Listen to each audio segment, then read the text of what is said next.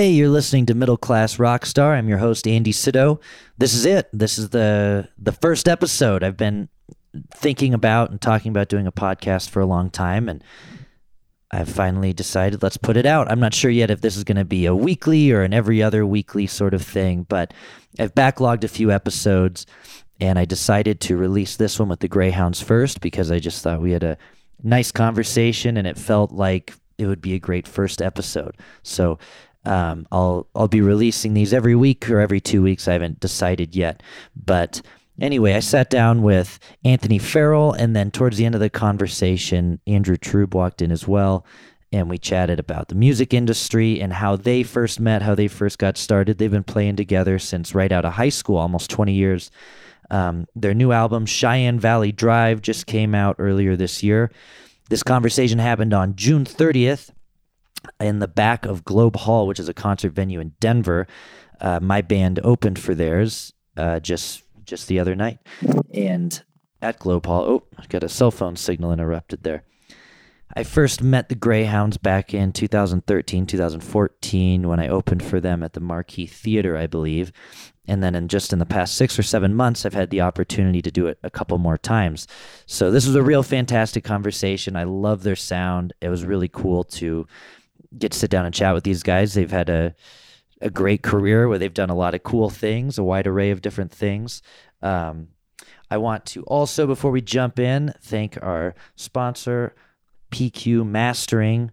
Uh, Patrick at PQ Mastering puts the finishing touches on all these podcasts. For any mastering or audio restoration work, you can check out his website at www.pqmastering.com. All right, without further ado, let's jump in. Oh, wait, before we do that, I want to mention too um, my, my laptop ran out of battery halfway through the interview because we were doing it outside. And we had to go in and charge the laptop and finish it in the Airstream, which is the green room behind Globe Hall. So you'll hear a cutout somewhere in the middle, but don't worry, it'll jump right back in, and I will let the audience know what happened when it happened so it's not too crazy and unnatural. All right, here we go. My conversation with Anthony Farrell and Andrew Trube of the Greyhounds. And I can't wait another day. No. See, my heart was cold as a stone. And I wasn't afraid of being alone. Opened up your door and showed me something more. Now I'm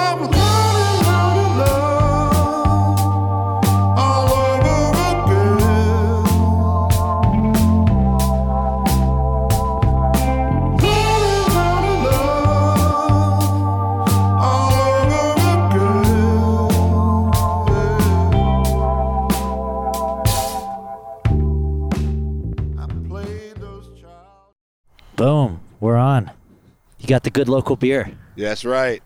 Got me some of this uh, Breckenridge Brewery Black Lager here. Breck Lager, excuse me. Yes, Breck Lager. very refreshing. There you go. And you can get that even a little bit closer, maybe. Yeah. Hey, hey. Oh, there it is. Now we hear you. So uh, we're with Anthony Farrell of the Greyhounds. Hey, hey. How long you been a road dog for? Oh man. Uh, ever since I got out of high school, uh, I, let's see. I've been I've been on the road for about 18 years, 19 years, something like that. Holy crap! And it, it, Greyhounds has been the main project, right? Yes. For since basically that whole time. Um, you know, I play in, in this group Greyhounds for, for all y'all out there listening uh, with this gentleman named Andrew Trube. And um, we basically, when I got out of high school, I, I never really played in a band with other people before. You know, I went and jammed at a friend's house occasionally, and that was just about it. I, I grew up playing piano in my house. So um, when I got out of high school, a friend suggested to me that I look in the uh, classifieds in the LA Weekly for people who are looking for keyboard players. And one of the first ads I saw was Andrew Trube's ad, and um, I called him and I played something for him on the phone, and uh, he was like, "Well, why don't you come down to our little rehearsal space?" He already had a couple other guys that he was playing with, and um, you know, we'll just get together and, and jam. You know, and we did that. We kept on playing. We started booking some gigs in L.A. and um, we realized we were like, well, you know, it's kind of tough being a, a a live musician in LA. You know, it's mostly like kind of studio stuff there, but um, we were like, why don't we go on the road? And we've been doing it ever since. So that, that's straight out of that's he was your college education and everything. mm-hmm. Yeah, we we taught each other a lot of things. That, that's awesome. That's awesome to, to tolerate someone for that long. You know, I know sometimes after two and a half weeks, I'm done with a few people. You know, yeah, well, you know, you everything in moderation. You got to kind of take your your uh, breaks when you can, and and you know, but but it's great. You know, um, I've known him for so long, and there's been a lot of things that have happened over the course of you know our playing together that have like reaffirmed that it was like, hey, you know, this is something that you know is special, and I feel like whenever there's any doubt that enters my mind, you know, something else happens that's like, oh, yo, you need to be, you know, y'all need to keep making music together. So Yeah, yeah, you yeah. know, hey, there there's a lot of, you you know, that's the thing, man. You can be as talented as you want, you know, but I feel like the real magic in in most music is about the communication between musicians. Right. You know, that's where the the sparks kind of coming from. You know, and um, I, I feel like you know a really good.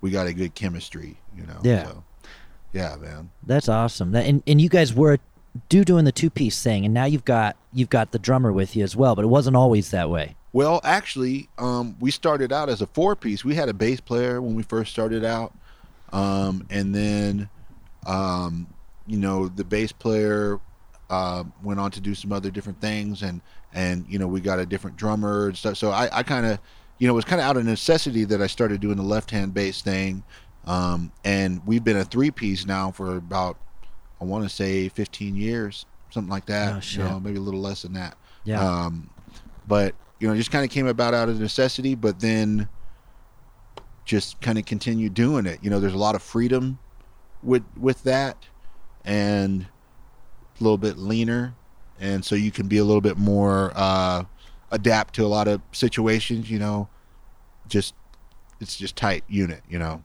Absolutely. And you know, I it, yeah, I, I like talking to I like talking to bands who are playing venues like this. That, that we're at Globe Hall in Denver. We're sitting outside. We might hear some fireworks pop in the background. It's beginning of July. That's Um, right.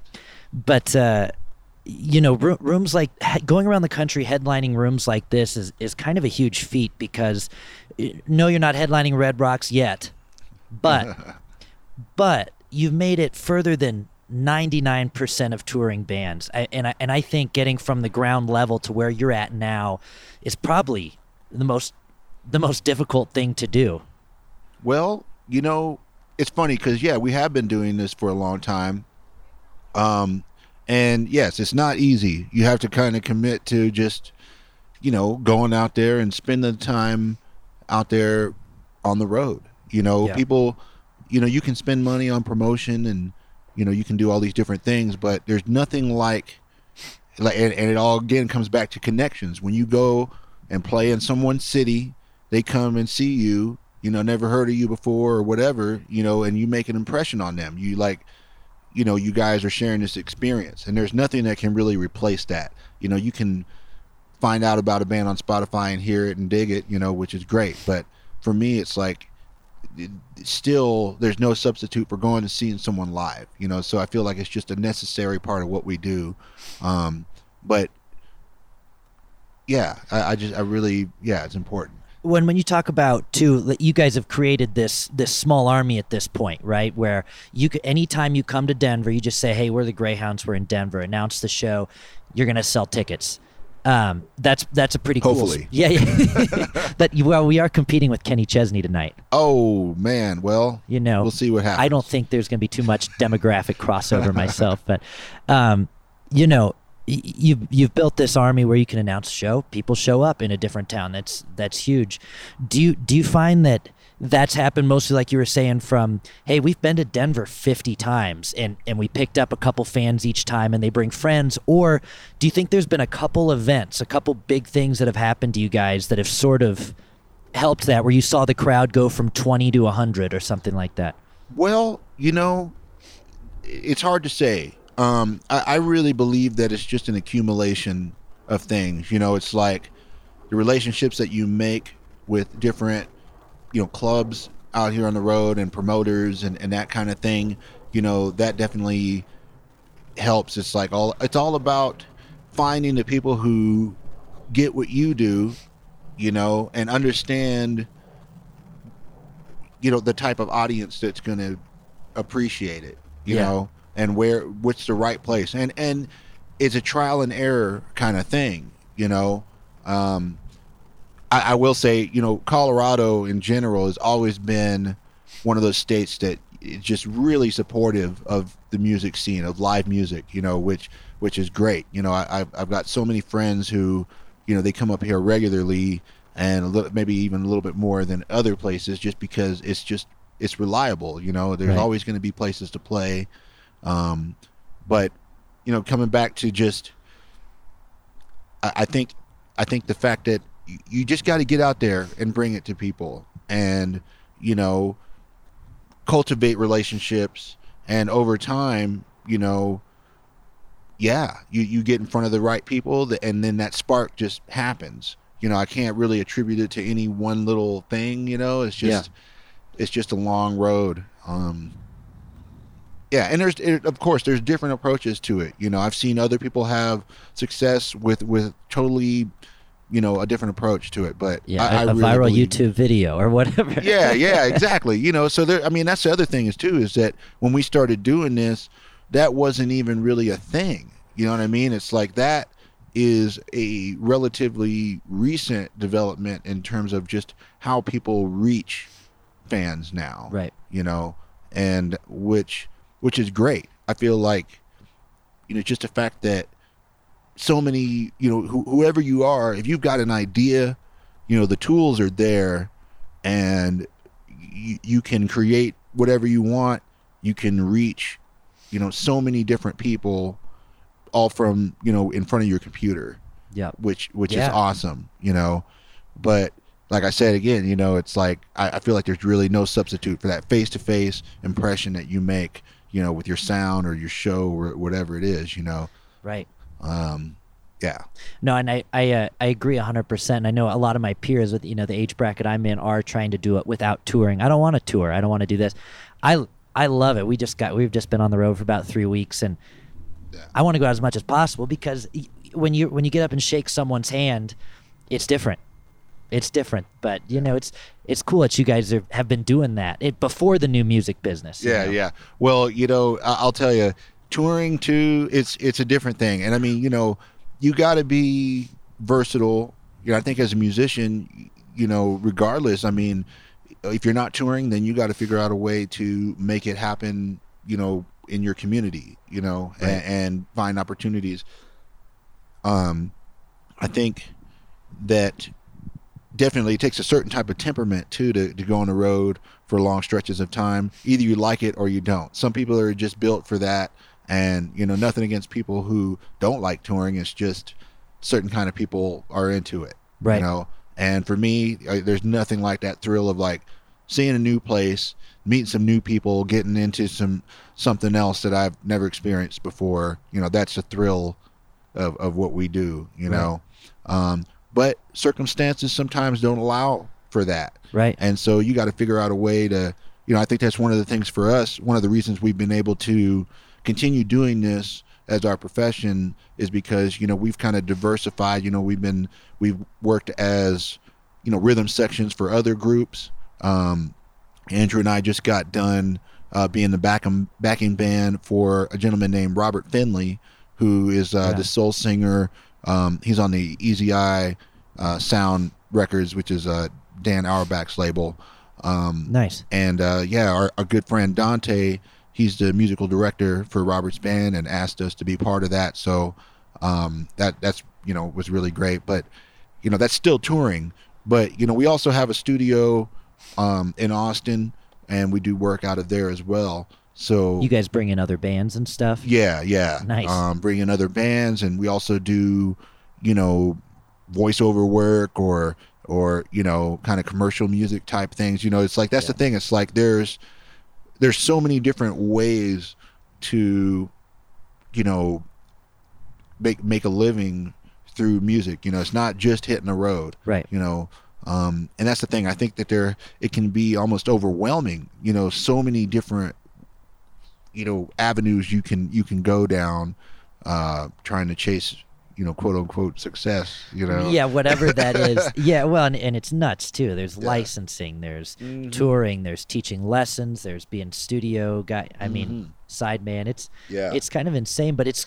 I think that's cool that we're seeing that now. Uh, that if you don't have the means to hit the road or you don't want to hit the road, you can still make a full time living. absolutely absolutely And you guys, so you were talking about being backing bands for people. You guys had a stint with uh, JJ Grey as well, right? Yes, yes. Uh, we worked with JJ for about seven years. Um, we just stopped playing with him uh, the beginning of 2016, and um you know that was a really fun time. You know, get, getting to be part of that band, and it was a great learning experience as well. You know, because up until being a part of his group, you know, our main focus had been Greyhounds, and you know, we had that freedom of just, you know, being a three piece. We could play whatever we wanted. If we felt like kind of jamming and improvising a little bit, you know, we could just kind of look at each other and be like, oh, well, let's just take this section a little further, Right. that kind of thing, you know. And uh, Andrew and I both share lead vocal duties as well. Um, but then it was a total 180 once we joined JJ's band. It was more about, you know, restraint and backing up, you know, the singer who is the focus of the show, you know, and playing those songs and leaving space. It was much bigger band as well. So it's like all these different things that I now had to pay attention to, even like, uh, you know, singing background vocals, you know, you can't do like a whole bunch of vibrato or you're not trying to stand out. You're trying to be as one with everybody else Right, that's singing. right. And so it's just a whole different approach and uh, really taught me a lot of just about how to, you know, play as an ensemble as opposed to just soloing and, you know, doing whatever you want to do. Yeah, Pops in your head, you know what I mean? yeah, yeah. Yeah. different gig. That's cool though. Um, must it was a- great. Yeah, fun, fun gig. And I got one more question about about uh, music biz, and then maybe we can quickly jump into early life Yeah. or something. um, but uh, so I've noticed you guys have done it both the DIY way with without the label, and you guys have had support of a label. You guys had a three album deal uh, Yeah. that ended in 2016, I believe, right? Uh, yeah, yeah, somewhere about, about there, yeah. Yeah, so maybe talk about that a little bit. What's it like? What's it like being on a record label? How did it help? What were the restraints? What's the advantage of, of not being on a label? Well, um, you know, we we were with Ardent Music out in uh, Memphis, Tennessee, and um, that was a great experience. Actually, you know, I know a lot of people, you know, kind of have varying degrees of uh, satisfaction with their relationships with their record label, you know. But for us, it was a, it was a great experience. Um, definitely taught us, you know, a lot of different things. I think.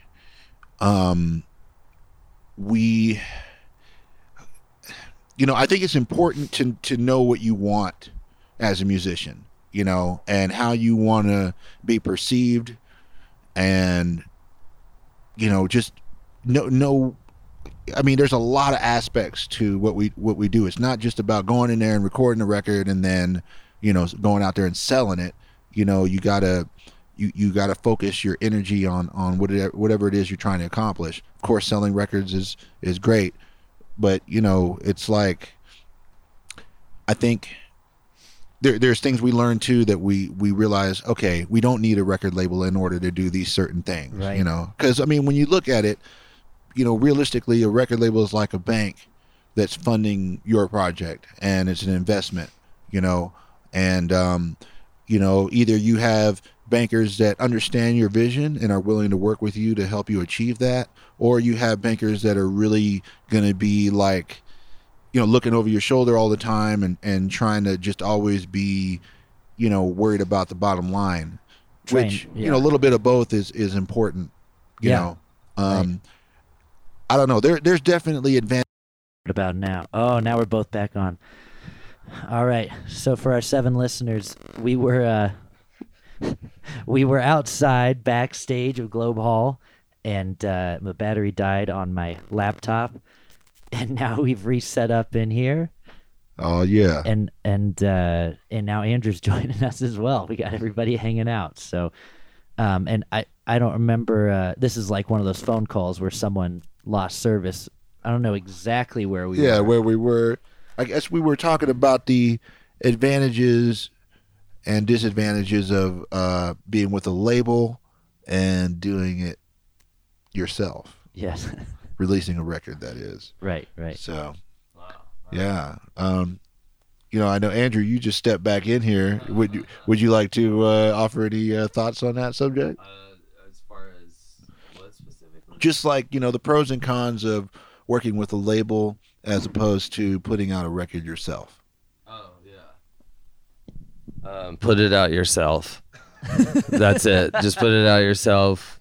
Like put it out yourself. Um, that's all. I, yeah, straight up. Like But what if- labels are dead. I mean, Yeah. figure out who your audience is and the best way to like hit them.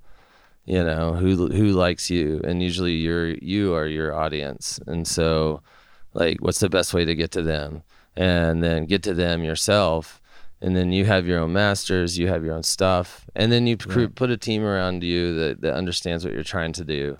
You know, you you need something done, you figure out who can do that well. You get them. You know, you you you try to get a good team and people that get what you're trying to do. Hopefully, you know. So and, And, then you would you would say that no matter what, like even even if the label has like a buttload of money, you're gonna stick to your guns on Well, it depends on what you're in it for. Like, what do you want to do? You know, that's the other thing. What do you want? You want to play in arenas? You know, do you want to, you know, are you, if you're somebody who's getting offered an incredible deal from a label, yeah, sure, take it. Why not? Right. But I mean, the reality is, is that that's not going to happen probably. And that's okay. Right. Because you really don't want it to happen in a lot of ways because then you have control over what you're doing. And and it's like you decide what you want your things to look like. You decide what you want. You make all the decisions. The more decisions you can make yourself um and that is all the way from music to branding to whatever man like like the more decisions you can make then you're making them. You, know, all label is going to do is is going to find out what you decisions you can't make and make them for you. And Right. nine times out of ten, they're the wrong decisions, and then you end up owing them a ton of money. So, right, right, right, right. so I mean, that's And and what what is it that you guys want want venue size? I mean, what what's what's the goal venue? Oh, it's not really about that for us too much. I think it's just um, we just want to put out music and build it organically and and build it, you know, on our own terms. And however that looks is what it looks like, you Yeah. know. And that's that's it. I mean, that's we just want to play and tour and put out music and work and produce and write and just do music. And so there there isn't like I there's no ceiling, you know. I mean, wherever it goes is where it goes, you know, and we're just going to keep working. So, That's probably a, a very powerful attitude to have too, because if I mean you Yeah. you've already won, you know, whatever happens happens. You guys doing your thing and right, right. touring a lot. Yeah. And and you know, that's the thing. It's like it's about your intentions. It's Right. like, hey, if you go into this thinking, oh, I want to try to make a million bucks or whatever, you know, you're probably going to be disappointed. But you know, but but you know, you you go into it like, oh, I want to make some good music that speaks to me, and then hopefully, you know, it speaks to some other people you know it's and then those people find it and you like create that connection like we were talking about earlier it's all about connections man Right. you know it's a form of communication and you know it's just about doing it because you love it and then the audience will find you you Right. know and um and that success however you define it you know that that'll that'll find you too you find that fulfillment through the, those connections you make. You know. Right. No, absolutely. And going going back just a little bit, Andrew, you were talking about, or Anthony, you were talking about earlier that Andrew put out an ad or something, right? And that's how you guys. Oh yeah, yeah. That's how you guys. That's how you guys first got started. So what what was what was your motivation there? Did you expect to find uh, your partner for the next twenty plus years, or? Oh well, I mean, no, but yeah, I didn't know. I mean, what the future held at all. But yeah, at the time, we needed a, a organ player, Yeah. and um, and so put an ad out. Yeah, and Farrell answered it, and yeah, and here we are. Right on. what, what were you guys listening to growing up? Did you guys mesh on a lot of the same influences? Yeah, definitely. Um, I was listening to a lot of blues and stuff, and then um, when I moved to LA, and then when Farrell, when we started all playing, we started getting hip to a lot of things. You know, like the meters and you know Allen Toussaint, a lot of New Orleans, a lot of Stax, a lot of Memphis, a lot of like just soul stuff, stuff like from like you know like 62 to like 73 or six. I don't know. Like it was like it was just everything in there, you know, co- country, jazz, blues, just this real, you know, everything was real groovy. Anything was super groovy. We got into. So Right on. So you guys probably showing each other a lot of shit too. yeah, yeah, there was a lot of that for sure. Yeah, and yeah, And before before y'all got together, where'd you grow up at? You you went you moved to L.A. yeah, from on. Tyler, Texas. So Okay. yeah. Okay. And I grew up in the San Fernando Valley in California, Reseda, California. Okay. Yeah. And you guys are at Austin now, Yeah. Yeah. right? You like it there? Oh yeah. Do you try to get out in mid March? Oh. yeah. You know, we we had a new record coming out this year, so we we did some South by stuff. You know, um, but yeah, most of the time we we happen to be on the road around that time. It's kind of a coincidence. And now the new record just came out. What in the last few weeks, right? Last couple months. Yeah. Yeah. About about a month ago. So yeah. Is this the official album tour, quote unquote? Kind of, yeah. And this is the last show of the tour as well, right? Uh, yeah, yeah. It's the last show of the tour, and then uh, we, it was the uh, our desert tour, uh, the the desert fire tour. Yeah, but no, we uh, we're on our way back uh tomorrow, so Nice. head Ni- back to Austin for a little bit, and then then it's back at it again. So Right on. yeah, Right on. And then I got I got one I think one last question for you guys. So I see the jumpsuits all the time before the show, never during the show, yeah, but it's it's a thing every time. I, I think this is the third time I've opened for you guys going back the last five years or so, yeah, man. and you're always wearing jumpsuits. What's Yeah. the jumpsuits? Oh well, they're just uh, we call them our load outfits, and uh, I saw the um, Angelo from Fishbone on a flight from Japan, and he was wearing a jumpsuit, and we were grounded. The flight wasn't taking off. Everybody's in their seats, and I kept looking at him and like thinking, man, that guy looks comfortable, you know, like in this kind of like uncomfortable situation, and uh, so I was like kind of took it from him, you know, the jumpsuit thing. Yeah. So just uh, as far as just it being easy and keeps pack light and you can put everything in it and the next morning you just jump in it, you know, like yeah, yeah. all your shit's in there, like you know, your change, whatever the hell you left in there, There a couple nights ago, room key, like whatever. And the listener should be Google imaging this right now on your phone. What's that? This See- see what jumpsuit? look like oh yeah, jumpsuit. yeah. I don't know. There, if there are very many pictures, it's Well, a behind the scenes thing. Yeah, because that, that you never go out on stage in them, right? No, no, only the setup. Yeah, sound check, and when we're off, you know, like, yeah, like, like if we're not in the suits, yeah, radio stations, stuff like that, we'll wear them in there usually, and just when we're not playing, Yeah. you know, Yeah. and uh, it's pretty fun. Uh, I, somebody told me that Van Halen used to do that too, like they would wear like ball caps and jumpsuits and uh, do the same thing, set all their stuff up, and then they'd come out like in their outfits, you know. And so I, I, it's we're not doing anything brand new, but uh, we're we're doing it because it's it's dope, you know. And I'd suggest it, you know. It's if everybody's down.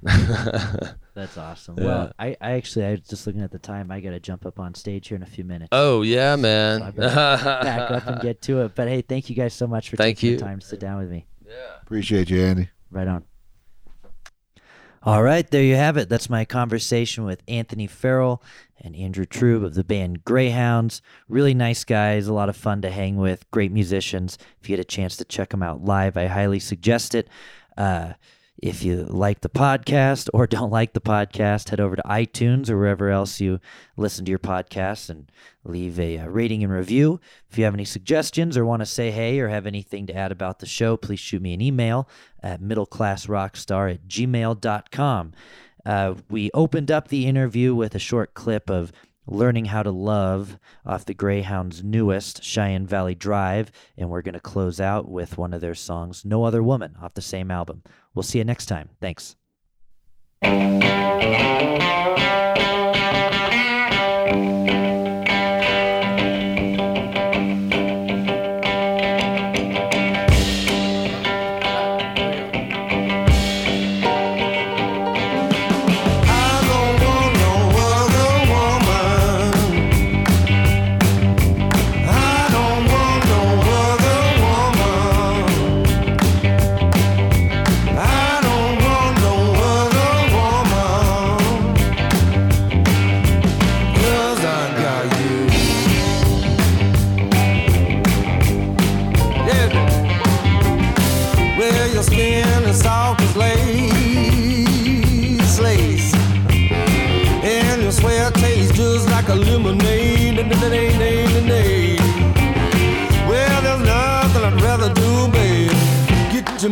You back